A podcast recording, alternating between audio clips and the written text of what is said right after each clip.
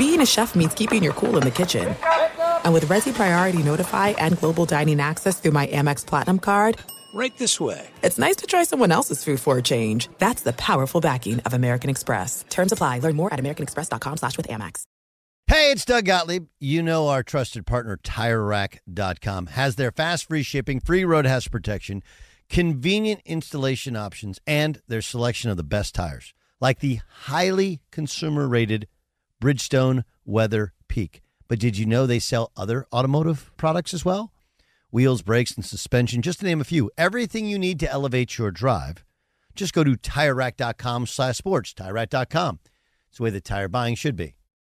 I'm Diosa. And I'm Mala. We are the creators of Locatora Radio, a radiophonic novela, which is a fancy way of saying A podcast. Welcome to Locatora Radio, Season 9. Love at first listen. We're older, we're wiser, and we're podcasting through a new decade of our lives This season, we're falling in love with podcasting all over again. and getting to the heart of our stories. We're going places we've never gone before, and we're bringing you along with us. With new segments, correspondence, and a brand new sound. Season 9 is kicking off with an intimate interview with Grammy Award winning singer songwriter Natalia Lafourcade. What's giving you hope right now? Well, when I see what music does to people, it gives me a lot of hope. If you liked Locatora before, you're going to love Season 9. Subscribe to our show, and you'll see why Locatora is your prima's favorite podcast. Listen to Locatora Radio as part of the Michael Cultura Podcast Network, available on the iHeartRadio app, Apple Podcasts, or wherever you get your podcasts. If you love sports and true crime, then there's a new podcast from executive producer Dan Patrick and hosted by me, Jay Harris, that you won't want to miss. Playing Dirty Sports Scandals. Each week, I'm squeezing the juiciest details from some of the biggest sports scandals ever. I'm talking Marcus Dixon, Olympic gymnastics, Cain Velasquez, salacious Super Bowl level scandals. Join me on the dark side of sports by listening to Playing Dirty Sports Scandals on the iHeartRadio app, Apple Podcasts, or wherever you get your podcasts. What's up, everybody? This is Stephen A. Smith, host of the Stephen A. Smith Show podcast. Tune in every Monday, Wednesday, and Friday at the very least as I bring you all new episodes that feature the biggest headlines in the world of sports, pop culture, business, and I answer your phone calls and respond to your tweets. You'll hear my unfiltered opinions and straight shooter interviews with top celebrities and game changers.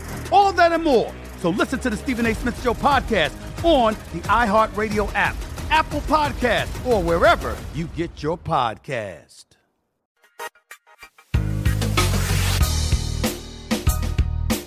Hey, welcome in. It's All Ball. It's the All Basketball Podcast. Uh, remember to download, subscribe, and rate us, and also tell a friend. However, you came upon All Ball, tell a friend, tell a friend. We got great stuff for you upcoming. Outstanding stuff for you upcoming. But we are on uh, the verge of the end of the NBA season, which means the beginning of the summer of LeBron. And uh, many of us have seen different lists of teams that might make sense. And uh, I'll just look, I want to get to the NBA Finals and give you my actual analysis of what we've seen, give you my thoughts on Kevin Durant, my thoughts on LeBron James, um, who has been, was magnificent in game one, okay in game two. Uh, I thought really good in game three, but not not magnificent. And he's still down uh, 3-0. What that means for the Michael Jordan comparison, what that means for the best player in basketball comparison, uh, what that means for the future of the Cavs and, and other teams, and and if we're in fact going to have a series. But but I, I think this is incre- incredibly and increasingly important to discuss that. I'm not sure there's a perfect fit for LeBron. There's not one that goes like, oh yeah, yeah, that makes sense. That makes sense. Th- There's this thing in movie making, and it's the same thing in business, right? If you're going to start a business, you tell me what it is in two sentences, and if I go, oh yeah, that makes sense, then you you got to you got to hit. It's the same thing in movie. Like, what's this movie? It's this, it's this, it's this. Maybe three sentences. You're like, oh yeah, that's got that's it. You know, and then it comes down to obviously, you know, how well shot it is. Uh, did the actors become the roles that they play? The timing of the movie being released. But like, you know, you tell me like, oh, that makes makes sense. When you look around the NBA, tell me where it makes sense. Does Houston make sense? Sort of, sort of. Sure, it would be a big three. It would be a. It would there. There'd be some similarities to the Miami situation where now you'd have a big three. My my issue with it is like, look, LeBron can say all these things about well, you know, phase two, he he's willing to play without the basketball, but phase one has been I don't know thirty years. So it's a really difficult thing to do. I, this is spoken from a guy who I'm a solo radio host on my radio show, and of course, this podcast is my podcast. I'll, I'll share the mic with anybody. I, have done, um, I've done co-host shows, but I, I'm fortunate to have started doing a co-host show for my first four or five years back when I was at ESPN. Occasionally done them now, so I still have had that role some, right? LeBron has only had this role where he'll he'll share the spotlight when he's with the Olympic team. No, that's the truth. Um, so, and, and we're talking about you know two times really in his life. Other than otherwise, he's essentially the point guard. He's the alpha. Everybody plays off of him. And while Chris Paul was willing to sacrifice some ego this year, like is Chris Paul going to be the third wheel? And then what about James Harden? Don't get me wrong, that's a dynamic threesome. And while we may all be up in arms. Okay, that that change. Clint Capela is no longer there. It's it's hard to find a Clint Capela, but not impossible. It's impossible to find another LeBron James. What happens with Trevor Ariza, Eric Gordon gone? Like they got to move all those other parts that made Houston kind of cool and spread the court for these guys. On the other hand, kind of like you've seen with the Warriors, you got three dudes, man, that's hard to beat. And and in all candor, like those three guys are probably as good and probably better together than the three. Then, well, whether or not they're better, remember, we have to look at it through the prism of Chris Paul in his 30s, LeBron James in his 30s, and uh, and and whether or not James Harden plays any defense. compare that to the the big three of the Warriors. Um, Chris Paul versus Steph Curry. Steph does one thing clearly better than Chris Paul. Clearly, I mean, he's an incredible shooter. Outside of that, uh, both are a little bit injury prone. Chris Paul better defensively. Chris Paul a better sounder passer. Uh, you know, in terms of finishing shots, I would say Chris Paul is a little bit better than Steph, although Steph has a greater variety of finishing shots. If you compare James Harden to Klay Thompson, they're very different, right? Klay Thompson is uh, is a great shooter and a really good defender and rebounds a little bit and is a low maintenance guy. James Harden is high maintenance, has to have the ball, but a much better scorer. Uh, and by scorer, I mean, you know, like, look, he finds a variety of ways to score. He's an up and down three point shooter, needs the ball in his hands. Not much of a defender at all, although some of that, some of the effort, percentage of times in which he's given it his all has improved. And you'd think it would improve even more if he wasn't the alpha on a team. Um, but he's kind of the opposite style of player. And then you have the LeBron versus Durant, which I want to get into. Two very different players. LeBron's power, LeBron's ability to see the floor, to guard multiple positions. But let's not underestimate what Kevin Durant can be defensively and Kevin Durant's shooting. There's some similarities there to other positions. And then it would be what they put, what you're able to put around them. Who's willing to take pennies on the dollar in order to play with them? I think the whole thing would be fascinating. But I, I don't, nor have I ever gotten the sense that Mike D'Antoni's the type of coach that would be a perfect fit for LeBron, nor does Houston feel like a perfect fit for LeBron's persona. On the other hand, you know, like, look, he's in Cleveland now. He was in Miami before, and however glamorous you think Miami is as an international city, like Miami's not, it's not New York, it's not LA, it's not Chicago. So Houston doesn't feel perfect. It feels like the best of the big three options. LA gives you all the things LA gives you the possibility of Paul George coming with you. And remember, wherever he's gone, he's brought another all star with him. When he went to Miami, Chris Bosh came with him. They met with Dwyane Wade. Eventually, they brought in Ray Allen. The same thing can be said when he went to Cleveland. He brought Kevin Love in with him to go along with Kyrie Irving, and then, you know, uh, some of the other pieces slowly add, added on. LA would give you that with but the question is, what's there with him? Like Kyle Kuzma, really good rookie, but sixth man or fifth best starter. Like Brandon Ingram, really good second year player, but is can he be a third option and win right away? The answer is I, I don't know. I, I, don't think so.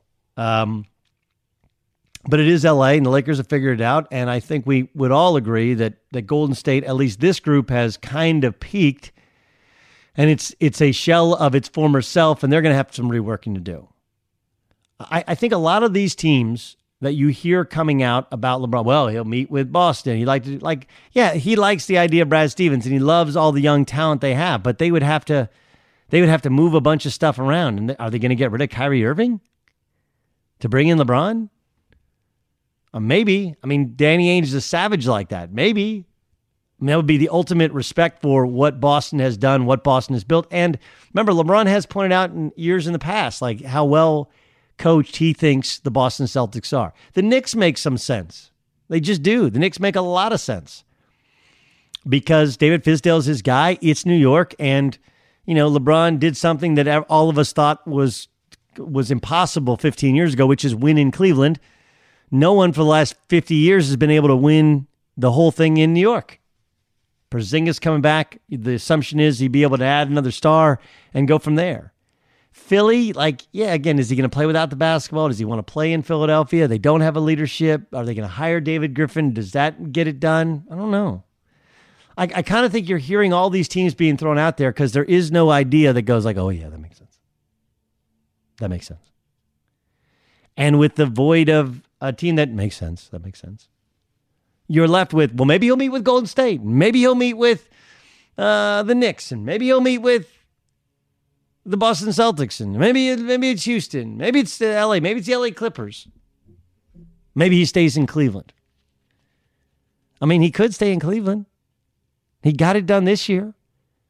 I, uh, granted, it helped that Boston was injured. Granted, it's helped that Washington still that that matchup against Washington still hasn't ever come to fruition. He went through Toronto, who he owns. He survived a young poor, uh, young uh, young squad. I mean, honestly, Portland makes a ton of sense on paper. But who goes to Portland as a free agent? Portland's a place where people leave as a free agent, right? Crazy. So I wish I could give you, I just talked to two NBA coaches. I wish I could tell you definitively where he's going. But I feel like LeBron James is trying to create some sort of leverage wherever he goes. Like the San Antonio thing, I've heard Chris Broussard talk about that. We do understand that if, if you go to San Antonio that you're going to have to check your ego at the door, right? That's not a LeBron James thing. And though he may think he wants to be coached, does he? Maybe.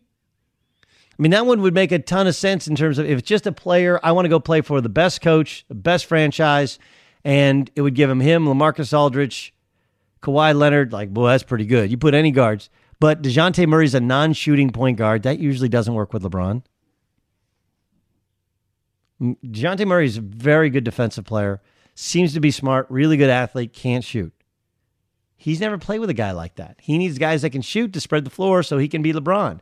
They're not used to playing with a ball stopper. He is. And people think that doesn't mean he's selfish. He's unselfish, but he likes to pass.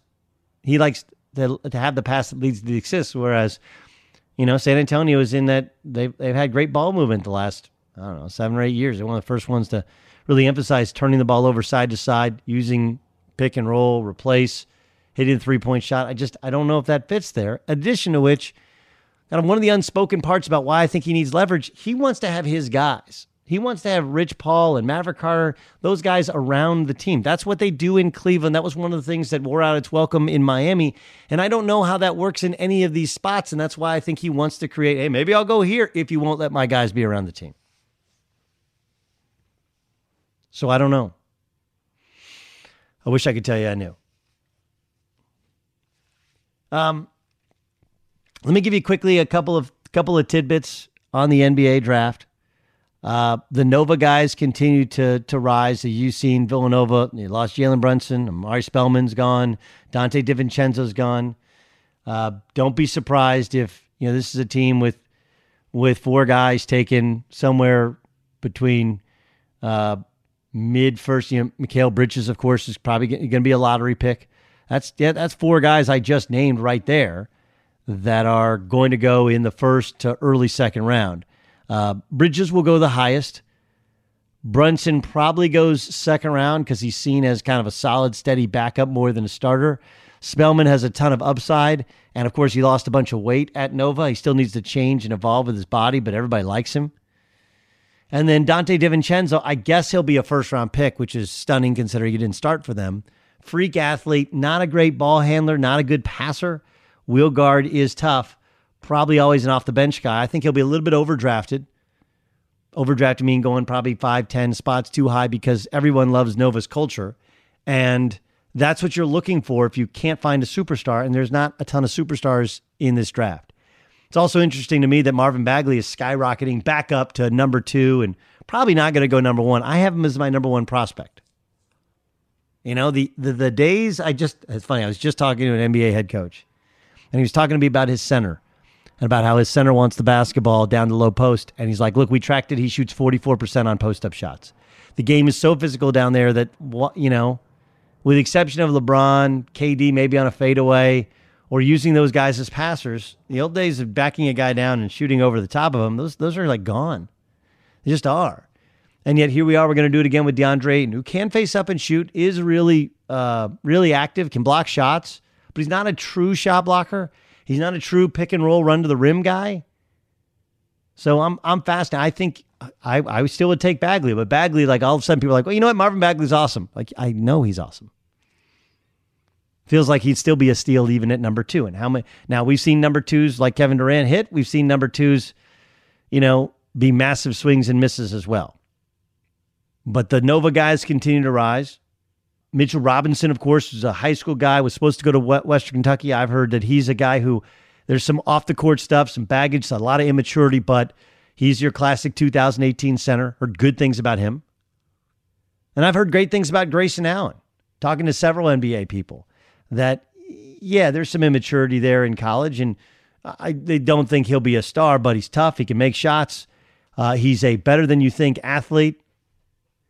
He knows who he is. He knows what he does. And whereas uh, in the past, an ath- a, a, a, a wing who doesn't necessarily create his own shot, and he's not not a lights out, knockdown JJ Redick shooter, you stay away from. The difference is now the way P- teams are playing with the right team, where you have a non-traditional, no longer true point guard. Uh, your your best scorer coming down off a ball screen, creating shots for others. He'll be able to play a long time in the NBA. So the Duke guys are doing well. The Nova guys are doing well. Uh, the Kansas guys, Svi Mykhailiuk, uh, has done really well in workouts, more so than Devonte Graham. Mykhailiuk can really shoot, stretch the floor, and all the Kansas guys guard. Good culture guys. So there's a little bit of your draft update. We'll give you. We'll get way more into it on next week's edition of All Ball. All right, now here's what I've seen with the NBA Finals, and we'll get to some of these interviews. You know, I, I think it's going to be a misremembered NBA Finals. I really do. If the Cavs are swept by the Warriors, people are going to say, Warriors are just so much better. And and maybe historically they will be. It should be pointed out Kevin Love is going to be in the Naismith Memorial Hall of Fame. Wrap your head around that, okay? One NBA championship, perennial All Star. He's going to be in that. He's going to have ridiculous numbers. He's going to be a Hall of Famer.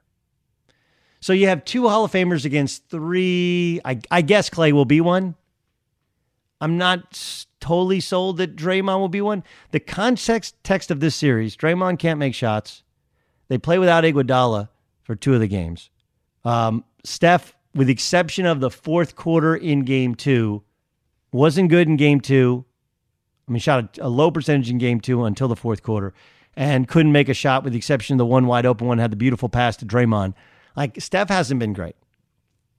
Kevin Durant has been steady in game two, okay in game one, great in game three. Great. But I mean, the Cavs could have stolen game one.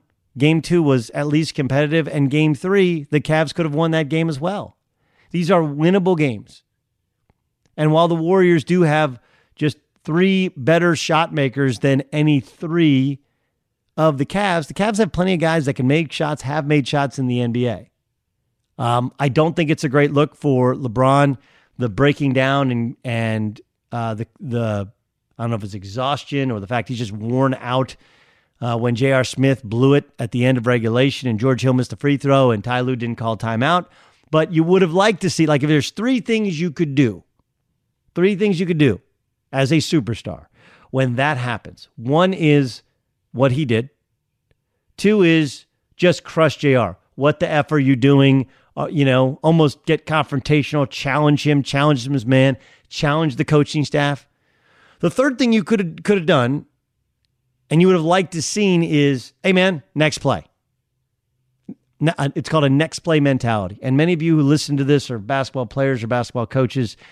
I, I struggle with the next play mentality, or at least internally I would have.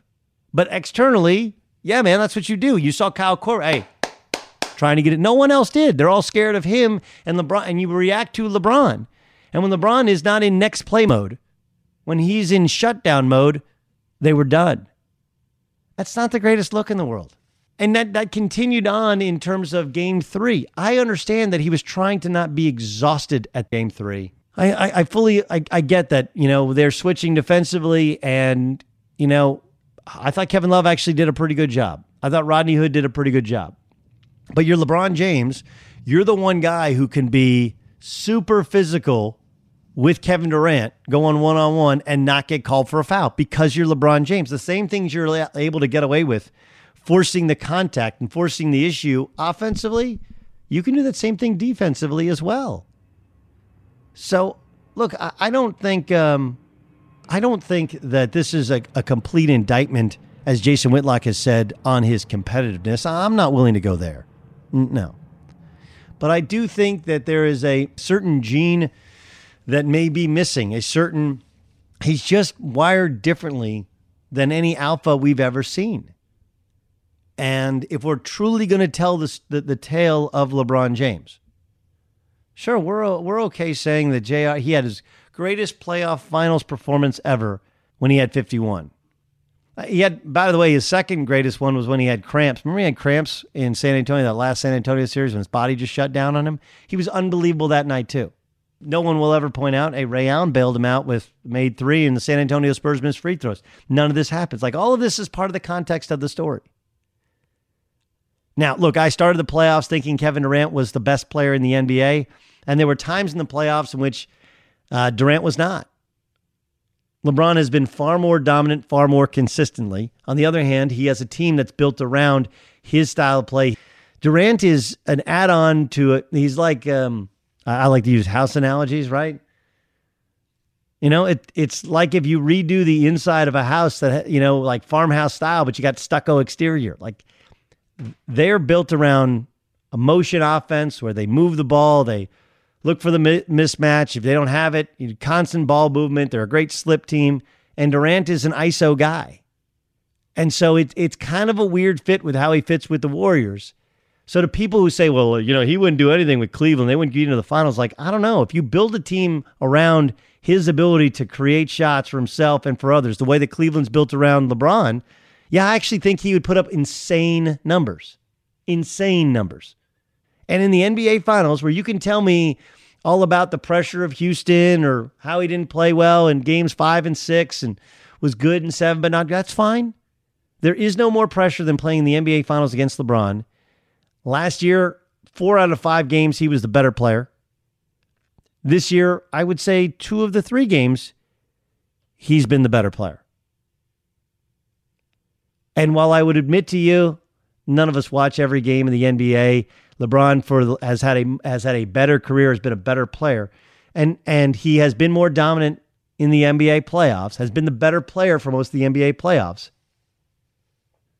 When people shut down on a conversation, even when the two great players are on the same floor and you can evaluate them both at the same time, that's that's when I, I struggle to have a conversation with you. You can still think Le- Le- LeBron's better, and I may I may have moved more to that side of agreeing with you some. But just people, the problem with these debates, the Jordan debate, the LeBron debate, the Durant debate, whatever is, people, guys get d- dug in and they can't, their conversation never evolves. They never see anybody else's. So let me help you on one.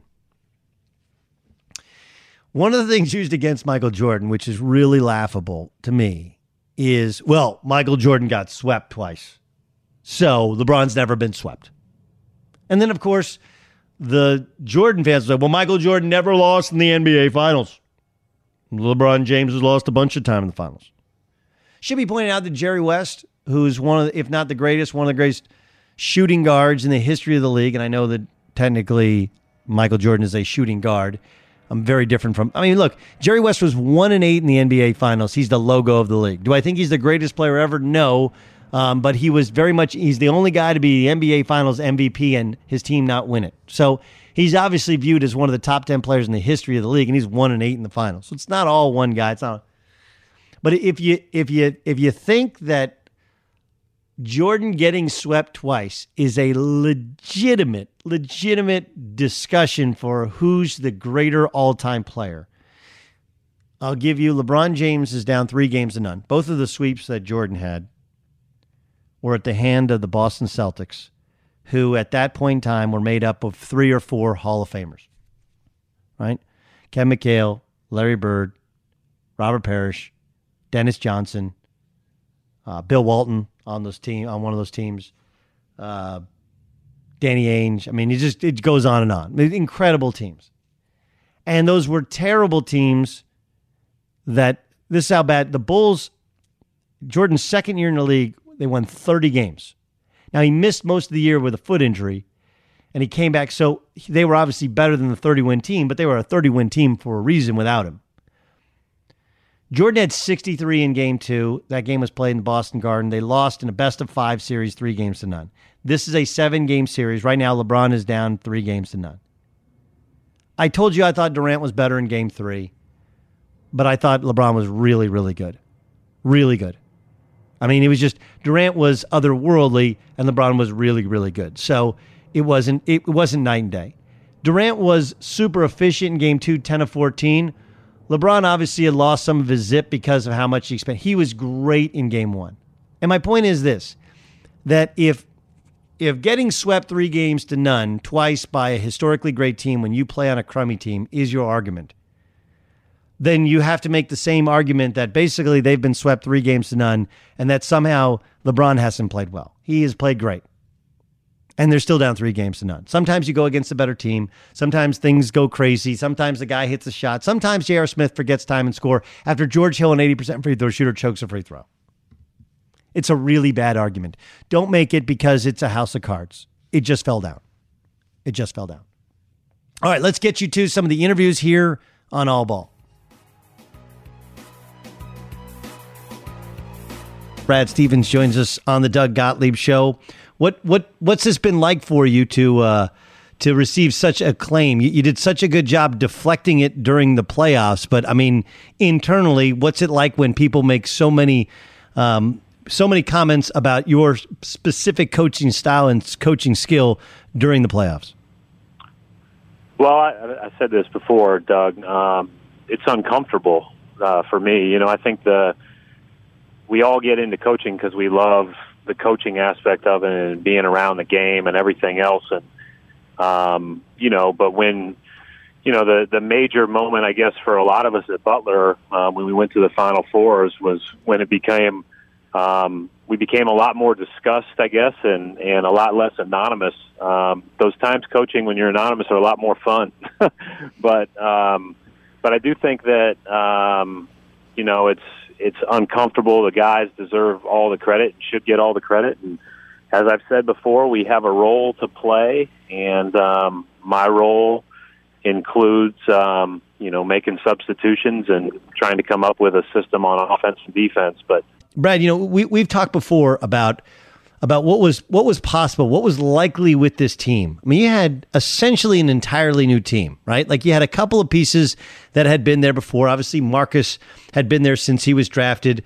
Um, you know, Al, of course, had been there since he signed as a free agent a couple of years ago. But such a new team. When when Kyrie was out for the year, right? When he had when he had those screws removed, and you're like, he's not coming back. What did you honestly think was possible for this team in the playoffs? To be real, to be honest, Doug, I didn't even think about it. Um, just tried to get ready for the next game, and then you know the next game after that, the next game after that. We struggled initially um, when Kyrie was out, and then we won some games. Um, we beat Oklahoma City in kind of a, a lucky win where Marcus Morris had a heck of a shot late.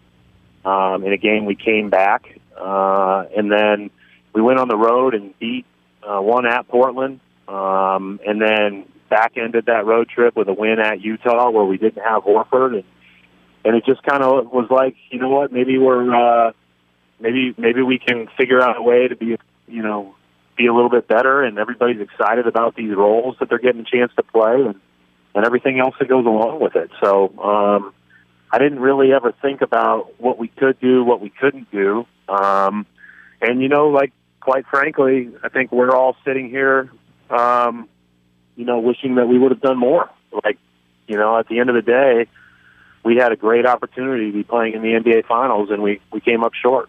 You're up up 12 in the second quarter, and I thought like I understand that that some of what you allowed guys to get away with, you had to based upon. I mean, like, look, you you, you got to let Marcus be Marcus because he gives you so many other things.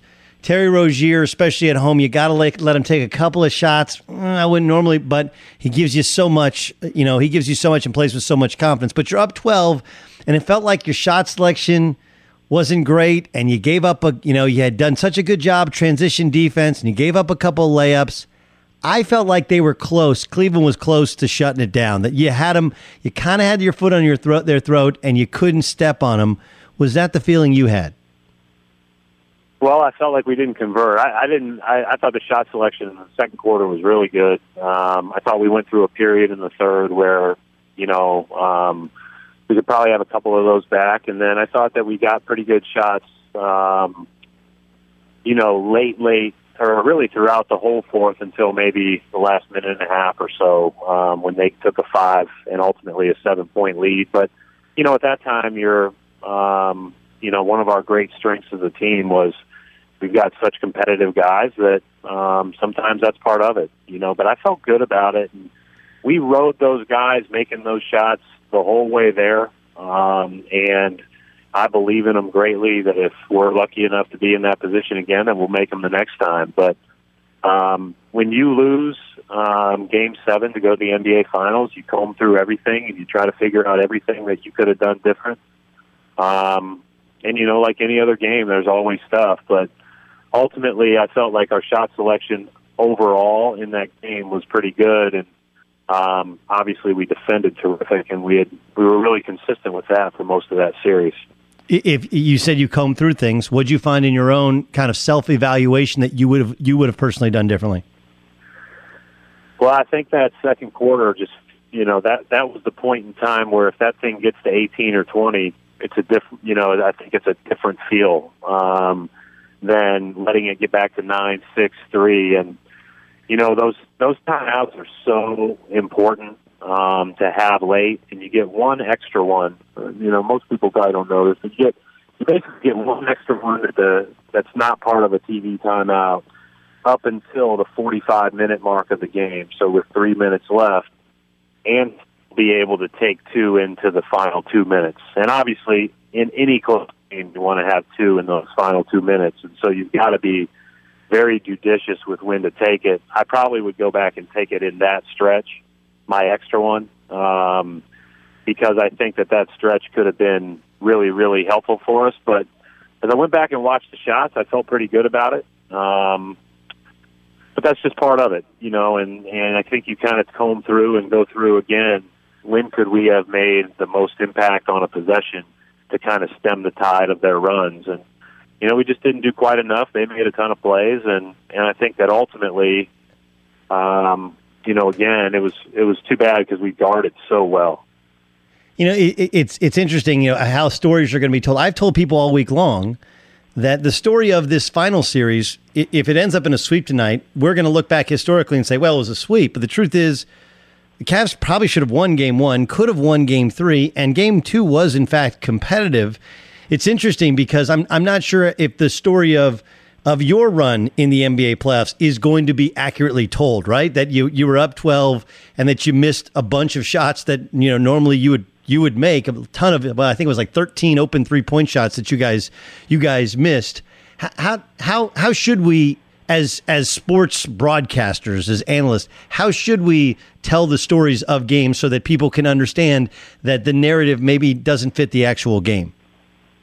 that's, a great question. That's why you're way more qualified to do that than I am. I'm I'm not into the storytelling. I'm just into trying to figure out how to coach the next day as well as we can. I mean, um, you know, and I think that I think it's important as players and coaches not to get caught up in that. You know, I think you, you try to do your job as well as you can as a coach. You try to play as well as you can as a player. You put everything out there. You lay everything on the line. Our guys did that, um, and we we didn't make enough um, plays as players and coaches to get to where we wanted to go. And however people want to frame a story, they can frame a story. But at the end of the day, um, we had a chance because of the effort of those young players that we had and great leadership from Al and Baynes and Marcus Morris and some of our older players, and they they put us in position to have a chance.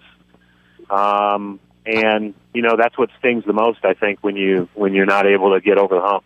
I, I got about a minute left. Last year, right before the Kyrie deal, you told me you were pretty confident that th- that was the team that was going to play this season. And of course, there's a huge deal done.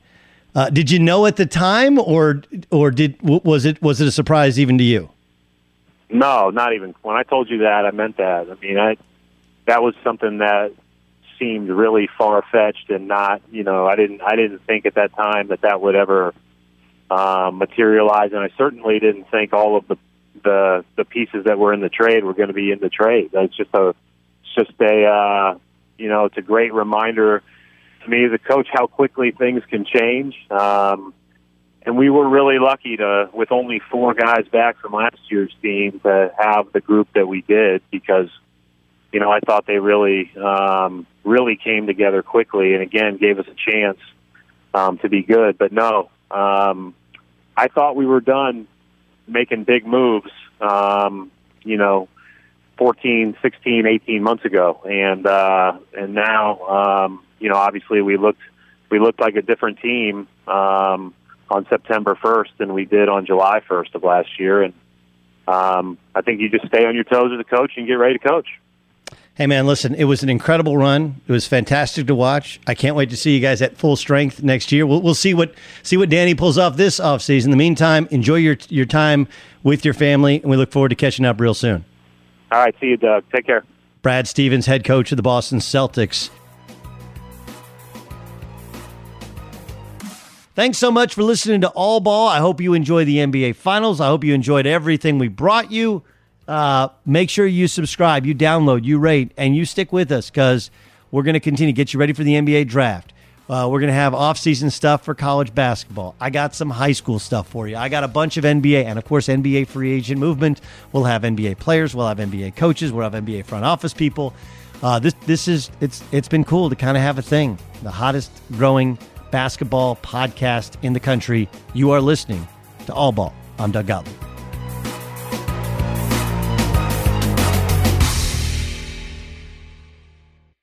I'm Diosa. And I'm Mala. We're the creators of Locatora Radio, a radiophonic novela, which is a fancy way of saying a, podcast. Welcome to Locatora Radio Season 9 Love at First Listen. This season, we're falling in love with podcasting all over again. With new segments, correspondence, and a new sound. Listen to Locatora Radio as part of the My Cultura Podcast Network, available on the iHeartRadio app, Apple Podcasts, or wherever you get your podcasts. If you love sports and true crime, then there's a new podcast from executive producer Dan Patrick and hosted by me, Jay Harris, that you won't want to miss. Playing Dirty Sports Scandals. Each week, I'm squeezing the juiciest details from some of the biggest sports scandals ever. I'm talking Marcus Dixon, Olympic gymnastics, Cain Velasquez, salacious Super Bowl level scandals. Join me on the dark side of sports by listening to Playing Dirty Sports Scandals on the iHeartRadio app, Apple Podcasts, or wherever you get your podcasts. What's up, everybody? This is Stephen A. Smith, host of the Stephen A. Smith Show podcast. Tune in every Monday, Wednesday, and Friday at the very least as I bring you all new episodes that feature the biggest headlines in the world of sports, pop culture, business, and I answer your phone calls and respond to your tweets. You'll hear my unfiltered opinions and straight shooter interviews with top celebrities and game changers.